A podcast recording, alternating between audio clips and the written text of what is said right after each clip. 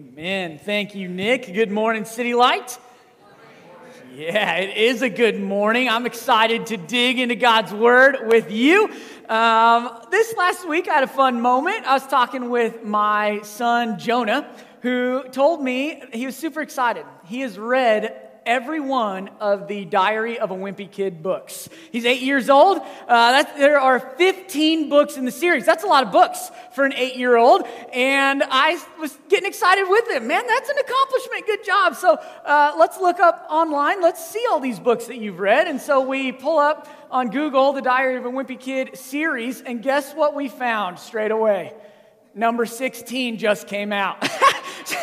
So he hasn't read them all anymore. He's got another one to read. Uh, there are a lot of books in uh, that come out in multi-volume sets like that, right? We see, uh, like I think of the Chronicles of Narnia, the Lord of the Rings. There's like the Hunger Games, the Iliad and the Odyssey. You think even of the Bible. It's a collection of 66 books that are divided into two volumes that we call the Old and New Testaments. There are just some stories in life that are too big to be contained in one volume. You tracking with me? Well, I think in Psalm 19, David shows us this is how he sees God's story. The glory of God just can't be contained in one book. And so David sees uh, God's glory in two volumes the world and the word nature and scripture, creation and composition. I was having fun with that. Um, you get the idea. A great preacher, Charles Spurgeon, he once wrote this. He said, In his earliest days, the psalmist, while keeping his father's flock, had devoted himself to the study of God's two great books, nature and scripture. He was magnifying the excellency of the author as seen in both. In other words, Psalm 19 is a reflection of David about how he sees God's glory in two volumes in nature and scripture, in the world and the word. And so let me show it to you. In verse 1, David starts a six verse celebration of God's glory in the world. He's, he writes, the heavens declare the glory of God, and the sky above proclaims his handiwork. Six verses of God's glory in the world. And then he shifts in verse 7 to a five verse celebration of God's glory in his word. It starts The law of the Lord is perfect, reviving the soul. The testimony of the Lord is sure, making wise the simple. And David is saying that these two volumes, the world and the word, are telling the same story. God is glorious and powerful and loving and good. Psalm 19, it's like a reflection of a shepherd boy who was out in the fields watching his sheep graze on the grass under the sun, and he just saw God's glory all around him. It's the reflection of that shepherd boy who grew up to be king. And he sat and ruled over God's people, and he read God's law and saw God's glory all throughout it, dripping from every page and every word. And that brings us through most of Psalm 19. And then at the very end, the part that Nick read for us, it takes this little bit of a turn, and David gets personal. We see this personal longing in David that the glory of God that he sees in the world and that he reads in the Word would also take up residence in him. He just longs for his life to be a continuation of the series of volumes that declare the glory of God. Oh, he wants God's glory in himself. And so we're going to look at the psalm in those three volumes the glory of God in the world, the glory of God in the word, and the glory of God in me. That's where we're going. We'll start with number one the glory of God in the world. The Bible's got all kinds of stories and examples of God's glory on display in the world, in creation. So let me just remind you of a few. One is way back in Genesis, God told a man named Abram to leave his home and go to a land that God would show him. And Abram had to follow by faith. And God told Abram there would be a great reward for his faith in following. But Abram just couldn't quite comprehend that. Because in those days, for a great reward to be received, it had to be a reward that would last generation after generation after generation. It'd be a reward that could be passed on, and there was a problem. Abram didn't have any kids. And so he just couldn't compute God, how could you give me a great reward if I have no one to pass it on to? And so God did something to assure Abram of the promise that he had just made. The Bible says, and God brought Abram outside and said, Look toward heaven and number the stars if you can number them. And then God said to Abram, So shall your offspring be. And Abram believed the Lord, and the Lord counted it to him as righteousness. So God said, You will get a great reward. Go outside, look up at the stars, and see if you can count them. Now, I did a little Google search. Uh, on the best stargazing nights, you can see somewhere between 3,500 and 4,500 stars. And so I don't know what kind of guy Abram was, if he just walked out and he just thought, that's a lot of stars. I can't number them. I'm not even going to try. Or if he's more like my wife and it's like, I need to try to number these. One, two, three, 500, 501. Did I already count that one? I got to start over.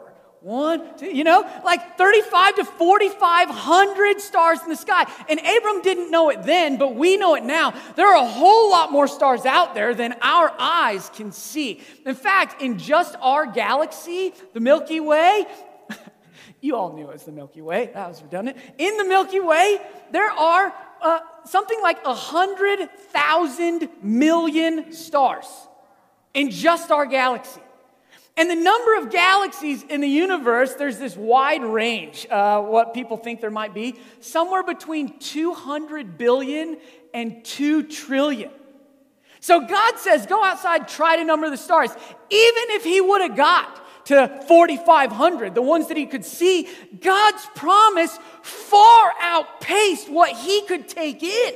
The, the, heavens declared the vastness, the magnificence of God's promise to his people. Abraham could hardly take it in. The heavens declare the glory of God. And that's just one story. We could go on and on, like Moses when he led his people out of slavery in Egypt back to that promised land that Abram had gone to. God led his people by a pillar of cloud in the day so they're wandering through the desert, and God leads them by this great cloud in the sky that would shield them from the blistering desert sun. And then at night, He led them by a pillar of fire that would warm them. You may not know this, in the desert, it can get almost to freezing, like below 40 degrees in Egypt, in the desert. And so, as they wandered the desert, God led them by a pillar of fire in the sky that would warm them on the cold nights. The glory of God is declared in the heavens. We could go on to Joshua as he took the promised land for God's people. He was in a battle, and one day the sun stopped in the sky to extend the time that he could have victory, and hailstones rained from heaven on God's enemies the glory of God declared in the heavens. We could go on. There was a prophet named Elijah um, who had prophesied God's word and he was on the run for his life because the king didn't like it. And he hid in the wilderness, and birds literally flew in from the sky, bringing him food to sustain him the glory of God declared in the heavens. Later on, there were wise men in the east who studied the stars and somehow in them saw evidence that God's promised king had just been born. And so these wise men from the east followed the star and, and, and they found the place where it stopped, and it was right above Jesus. God's promised king. They found him and they worshiped him. The heavens declare the glory of God. And that's what David saw as he uh, uh, uh, studied the, the volume of God's glory as he sat in the fields watching his sheep. This is what Psalm 19 says Day to day pours out speech, and night to night reveals knowledge. There is no speech, nor are there words whose voice is not heard. Their voice goes out through all the earth, and their words to the end of the world. And so we might wonder how does creation declare the glory of God? How do the heavens declare the glory of God? In this psalm, I think we can pick out maybe three ways. This is just Eric's observations, okay? The heavens declare the glory of God globally, joyfully, purposefully. All right, there's my three words globally, joyfully, purposefully. David wrote, day after day, night after night, all day, all night, every day, every night, to all people who live under the sun and the stars, the heavens declare the glory of God. It is a global phenomenon. If you live on the globe, you have experienced a sunrise and a sunset to declare the glory of God. It happens for all people in creation globally. How does the, how did the heavens declare the glory of God? Uh, David continues. In them, the heavens, God has set a tent for the sun, which comes out like a bridegroom leaving his chamber and like a strong man runs its course with joy. Its rising uh, is from the end of the heavens and its circuit to the other end of them. And there is nothing hidden from its heat. So here's what David sees He's out in the field. Let's go with him. We're in the field. It's almost dawn. He's been watching his sheep all night, and all of a sudden he sees on the horizon the sun beginning to come up. And David says, as he watches the sunrise, it's like a groom coming out of his chamber. Now, commentators don't agree on exactly what David meant by this. It's one of two things. Either it's a groom who steps out of his home on his wedding day dressed up and ready to go get his bride. It's a joyful thing. He either means that or it's a groom stepping out of his chamber after the wedding night. Either way, this is a joyful day, okay? Uh, PG, that's enough said. The sun rises joyfully, right? And then he says, like a strong man set out to run a race. The Olympics are coming. And uh, Usain Bolt, the sprinter from Jamaica, he just said he trained four years to run nine seconds. And we're people who get upset if we start something and don't see results in days, right? He said he trained four years to run nine seconds. And David said, as he watched the sun rise, it was like a strong man ready for the race. From start to finish, running his hardest. He was doing what he was meant to do, what he trained to do, what he was told to do. It was a purposeful race. The heavens declare the glory of God globally, joyfully, purposefully. I wonder if you've ever experienced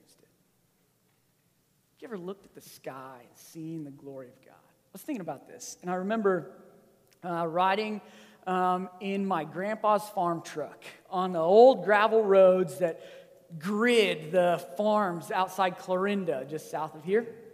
We'd ride in his truck, and uh, he would almost never look at the road. You know any old farmers like that? Like they just never look at the road. What are they looking at? They're looking at the fields all the time. He farmed his whole life and he never lost the amazement of what God did in that land, in those fields. He would plant those tiny little seeds and then he'd leave them there and he would just watch the sky. And from the sky, he would see water fall down and the rain would water his seeds. And he would watch the sky and he would see the sun break through the clouds and those sunbeams shine down and bake his seeds in the ground. And as the water fell and the sun shone, what happened? Life. My grandpa would drive through those gravel roads and look up at the sky and sit amazed that God gives life. It's the glory of God declared in the heavens. Maybe for you, it's not farm ground, maybe it's something like the mountains. When I was in college, I was flipping through National Geographic magazine and I saw an ad for Nature Valley granola bars.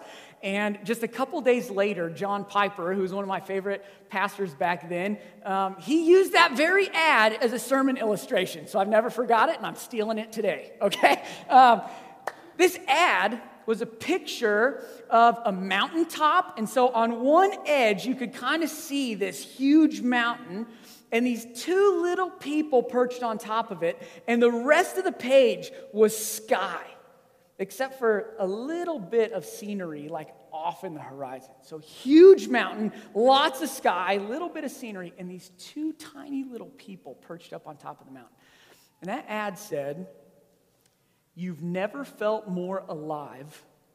You've never felt more insignificant. What a juxtaposition. Never felt more alive. Never felt more insignificant. I don't know if you've ever climbed a mountain. I only have once. I don't plan on doing it again. Okay? um, I did once. When you get to a mountain, you look at it and it looks huge. You can't see around it. You can't see over it. You can't see through it. And you think, I got to get up that thing? It's huge. It dominates the world as you peer up it. And then you climb the mountain. And when you get to the top, you know what happens? It doesn't seem very big anymore. Why? Because when you get to the top of a mountain, you can turn all the way around, and the sky is unhindered in your view. It stretches forever in every direction. And the mountain that once seemed so big is dwarfed by the sky. And the sky seems so massive and so all encompassing that it dwarfs you. It like engulfs you and makes you feel tiny. You ever stood next to an ocean or under a sky and you just feel small? There's something about that that makes you feel kind of alive. It's like almost counter-human. It's certainly countercultural. We, we usually think, man, the more significant we feel, the more alive we feel. Like if I have more money, more power, more influence, more likes, more cars, whatever, then I'll feel more alive. This is not how it works. We feel most alive when we behold the significance of God, the one who is greater than us, the one whose glory the heavens declare day after day and night after night. David says the heavens declare the glory of God. It is one great volume that tells God's story. It's number one, point number one, all right? Point number two, um, the uh, God's glory, the second volume of God's glory is the Word, Scripture, the Bible. Uh, David, the shepherd boy, he grew up to become king. And in David's days, the king was not a figurehead like the Queen of England is now. The king had a purpose, a role. Look at what the Bible says about King David's role. This is from 2 Samuel uh, chapter 8. And the Lord gave victory to David wherever he went. So David reigned over all Israel. And here it is and David administered justice and equity to all his people. David administered justice and equity. So, what we see here is that the king, at least in part, had a role as a judge. And King David, the judge, had to have a standard by which he would determine justice and equity. What was David's standard? It was God's law. And he celebrated. Look at what David wrote The law of the Lord is perfect reviving the soul. The testimony of the Lord is sure, making wise the simple. The precepts of the Lord are right, rejoicing the heart. The commandment of the Lord is pure, enlightening the eyes. The fear of the Lord is clean, enduring forever. The rules of the Lord are true and righteous altogether. That's high praise. David is saying God's law is good for every part of you your heart, your soul, your mind, your eyes. It is good for all of you. And I just think David, I, I, I got a, I got a little trouble tracking with you here. I don't know anyone else that celebrates living under somebody else's rules and precepts and laws. You know what I mean? Like, that just seems weird. Who's gonna celebrate that somebody else is in charge telling me what to do? That's kind of wacky. Why would David do that? Well, I don't, I don't think maybe it's quite as far fetched or unrelatable as it might seem on first read. Like, it wasn't that long ago I shared that I willingly submitted myself to the rules of the Whole 30 food plan. And uh, I, I did that because I thought there would be a benefit or a reward on the other side. Truth be told, I made it 24 days and I'm not sure it was worth it. but I thought it would be. And so I submitted to the rules. You think of people who do like CrossFit or Peloton or spin class or jazzercise or whatever people do these days. They willingly submit themselves to some trainer's commands. Don't stop. Go harder. Get your booty down on those push ups, whatever it is, right? They willingly submit themselves to some trainer's shouting commands. Why would they do that? Because they see a reward on the other side.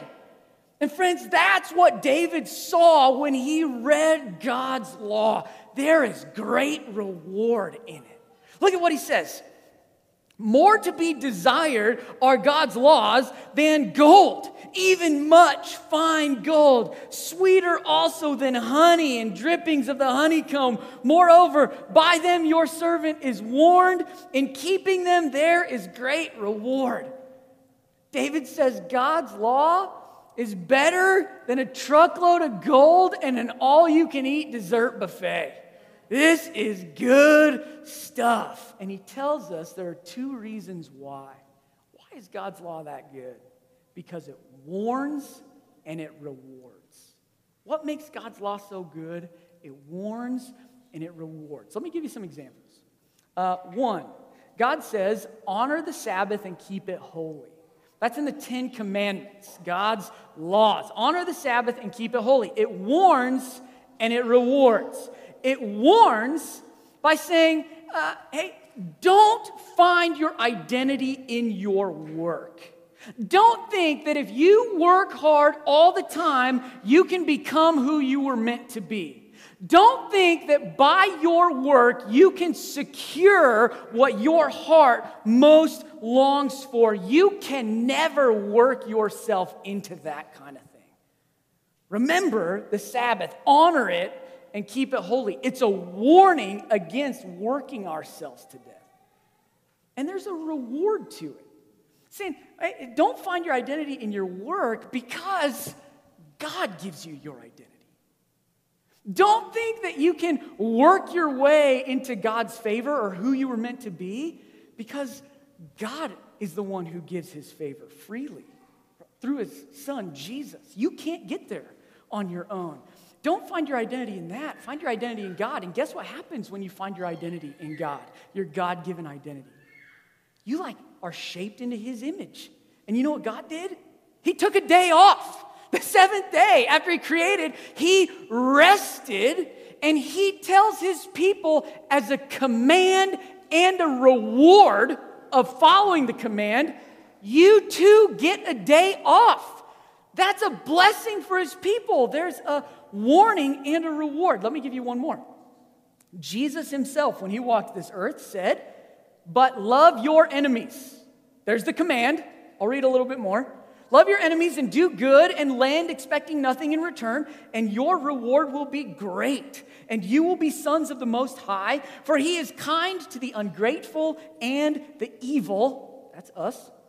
Be merciful, even as your Father is merciful. So, Jesus, he commands his people to love their enemies. It's a warning with a reward. The warning is hey, you need to love your enemies and not fall into the trap that they are caught in. We, we don't exchange hurt for hurt, we don't exchange hate for hate. When you are hurt, when you are hated, when you are sinned against, how do you respond? you love in return. There's a cycle that broken, sinful people like us get caught in hurt for hurt, hate for hate. Jesus says he intends to stop that cycle. We love our enemies. There's a warning don't get caught in that vicious cycle. And it comes with a reward. Did you catch it? It says, when you do that, when you love your enemies, you're imaging what God does for us. When you give mercy and forgiveness and love to your enemies, you receive that same mercy from God. So when you sin against him, he doesn't count you as his enemy and return hurt for hurt and hate for hate. He forgives us and gives mercy to us. There is a warning and a reward when Jesus says, Love your enemies. And so the law of God is perfect and good. It's sweeter than honey and more valuable than gold because it warns and it's reward and it rewards the glory of God is declared in His Word. And so we see these two volumes, the world and the Word, declare the glory of God. And then David takes this shift. It's like he stops looking around himself and starts looking within himself. And he sees, oh, there's so much of God's glory around me and in his word. You almost hear him say, I want that glory in me. I want to know it and experience it. I want my life to be the next volume in the set, that my life might declare the same glory that I see in the world and the word. You can hear him longing for it. Listen to David's words. He says, Who can discern his errors? Declare me innocent from hidden faults. Keep back your servant also from presumptuous sins. Let them not have dominion over me. Then I shall be blameless and innocent of great transgression. So, friends, this is where the psalm gets practical. This is where, after we've seen God's glory, we actually get something to take home. This is how uh, this impacts my life. This is what I do with the rest of the psalm. Uh, what's it going to take for David to have God's glory in him? How is that going to work? Well, he makes the connection with one word blameless. He says, God, if you declare me innocent from hidden sins and keep me back from presumptuous sins, then I shall be blameless.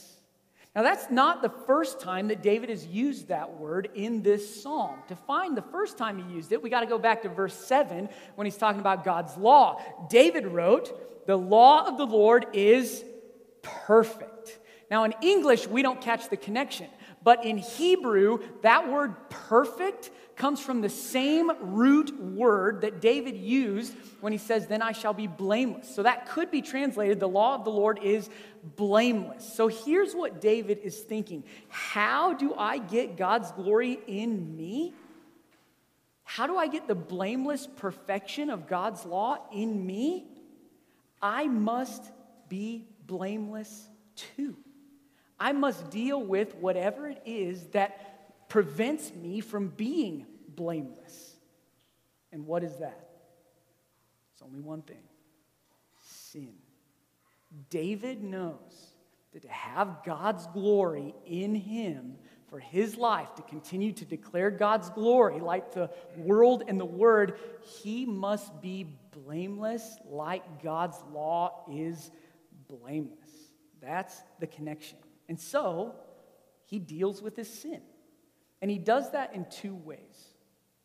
First, he asks God to declare him innocent from hidden faults. This is the sin that he can't see in himself. He's talking about sin that hides in our blind spots. It's like um, when you smile at a friend and you got something nasty in your teeth, you know? You can't see it, but they sure can see it. Cringe a little bit. It's the, it's the sin in your blind spots that you can't see. And David asked God to forgive him of that. I think we have that kind of sin too. For example, a pastor friend of mine, um, he shares a story about how his life changed just after he got saved in college. Um, he, he gave his life to Jesus, and his life starts to change. He can feel the Spirit working in him, and he wanted that. He just had no idea what it looked like to live a life pleasing to God, but he was trying his best. And so he remembers sitting down in his dorm room one day to make some commitments to God, to just outline some changes that he wanted to see in his life. And so his list sounded something like this God, I'm going to read my Bible every day, and I'm going to pray before every meal. And God, by your grace, for the rest of the semester, I'm only going to make out with Christian girls. He's trying his best to live a life honoring Jesus. He just has no idea what it looks like, right? He's still got blind spots, sin that hides, that he doesn't even know is there. For him, that blind spot was lust. For us, we have them too. Maybe it's the same, maybe it's not. Maybe for us, it's pride or anger or divisiveness. Friends, we have hidden faults, sin that hides in our blind spots. And David is just doing this humble recognition that he can't see everything in himself that opposes God's glory. So he says, God, you can see it all. Forgive me for my hidden sins. Friends, I think this is a pretty incredible picture of God's grace. David knew he was breaking the very laws of God that he had just praised with such high praise. And he knew that as he looked at those laws, he was guilty, not innocent. He was convicted, not blameless. And yet, David had this great hope that the God that he had rejected would not reject him God's, in God's mercy, He would forgive. So hang on to that, okay? Because we're going to come back to it. First thing that David did to deal with his sin was ask for forgiveness for his hidden sins. The second one that he addresses is presumptuous sin. Now, presumptuous comes from the same word as to presume, right? It's the times that David knowingly sinned because he presumed that he knew better than God. David knew God's law, he knew right from wrong, but there were still times that he deliberately chose to reject God's instruction. That is presumptuous sin. It's the sin in ourselves that we see clearly and still choose to walk down that path. In our minds, it might sound something like this I can watch that dirty show. It's not really that bad because it doesn't hurt anyone. We can move in together. It'll be okay because someday we'll get married. I can tell that lie, and it's not that big of a deal because nobody will ever know. I can spread that gossip. It's not that big of a deal. I'm not even sure it's gossip because I'm only telling the people who actually need to know. I can take out my anger on my family. It's, it's going to be okay because they understand what I'm going through. I don't know what it sounds like for you. But presumptuous sin happens when you know you're walking a path you shouldn't walk and you take that next step anyway. And for this one, David doesn't ask for forgiveness. It's fascinating to me. He doesn't ask God to forgive him of that. Instead, he asks God to keep him back so that his presumptuous sin doesn't have dominion over him. You almost hear the desperation in his voice God, Keep me back. I need your power to hold me back from the sin that sucks me in. God, I do not want to live in sin's domain so that it has dominion over me. I want to live in your domain where you have dominion over me. For that to happen, God, I need your hand to keep me back from my sin. Otherwise, I know myself, I will get sucked in. David's begging God, keep me back from presumptuous sin. And friends, I just think it's a right response to sin. David does two things. He says, God, forgive me for all my hidden sins, the ways that I offend you and don't even know it, and keep me back from presumptuous sins that I know I will chase after unless you change my heart. And David goes on to say, God, if you answer these prayers, then I'll be blameless. There's our word. Then the glory that I see in the world and the word, that'll be in me. I'll be blameless. So let's be super clear here. I just want to track a thought line together. How is David blameless? He's blameless when God declares him innocent from hidden sins and keeps him back from presumptuous sins. That's how he's blameless. So, who accomplished the blamelessness in David? God did.